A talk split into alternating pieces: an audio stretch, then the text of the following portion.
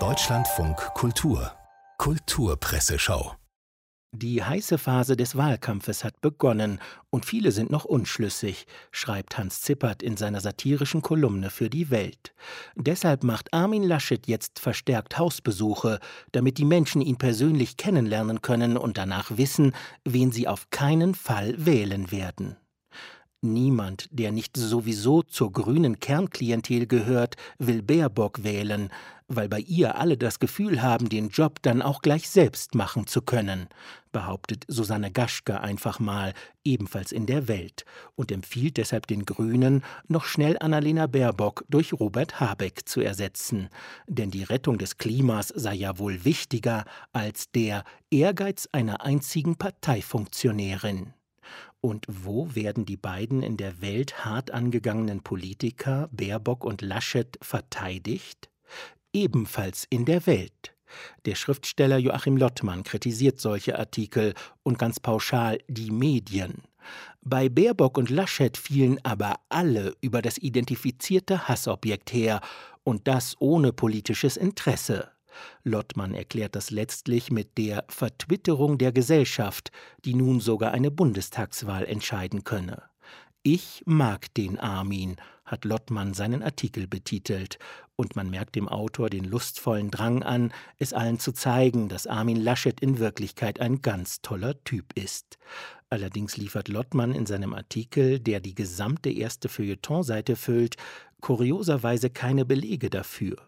Kurz, als er mit dem Kanzlerkandidaten der Union auf dem Sofa des Wahlkampfbusses sitzt, denkt man, jetzt kommt's. Aber dann dies. Die ganze Fahrt über plaudern wir, erzählen uns aus unserem Leben oder schweigen, und als wir in Klado, einer Gartenstadt nordwestlich von Berlin, ankommen, sagt die Wahlkampfleiterin, das sei ein Hintergrundgespräch gewesen und dürfe nicht veröffentlicht werden. Wir Leser sollen also nun dem Autor einfach mal glauben, dass Armin Laschet richtig liebenswert ist und ein guter Kanzler wäre. Nach so viel Wahlkampfberichten und dann auch noch aus einer einzigen Zeitung, zum Schluss noch ein Blick dorthin, wo es schon lange keinen fairen Wahlkampf mehr gibt, nach Russland. In den Feuilletons belegen zwei Journalisten sehr wohl, inwiefern in diesem Land die Presse- und Meinungsfreiheit massiv beschnitten werden. Die russischen Behörden haben nun zwei weitere unabhängige russische Medien als ausländische Agenten eingestuft, berichtet Silke Bigalke in der Süddeutschen Zeitung. Das Agentengesetz macht die Arbeiten der Journalisten deswegen so schwer, weil sie sich bei jeder Veröffentlichung als Auslandsagent kennzeichnen müssen, was Publikum, Quellen und Anzeigenkunden abschreckt. In der Frankfurter Allgemeinen schildert der Historiker Fridjof Benjamin Schenk, mit welchen Folgen sein russischer Kollege Sergei Tschernyschow im Netz den mittelalterlichen Fürsten Alexander Niewski kritisiert hat, weil der einst mit den mongolischen Fremdherren kollaboriert hatte.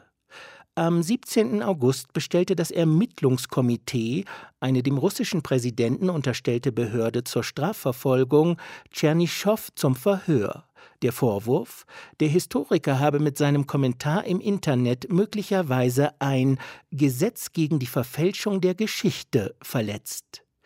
Der Fürst Niewski werde in Russland wie ein Popstar gefeiert, auch weil er sich vom Westen abgegrenzt habe, erläutert Schenk. Der Historiker Tschernyschow begreife nicht, warum er sich nicht kritisch über eine historische Figur äußern dürfe. Schenk zitiert seinen Kollegen mit folgenden Worten. Wir Historiker sind Versuchsmäuse, die in einem Labyrinth rennen. Wir bekommen immer wieder Stromschläge versetzt, und wir verstehen nicht, warum wir diese gerade in diesem Moment bekommen.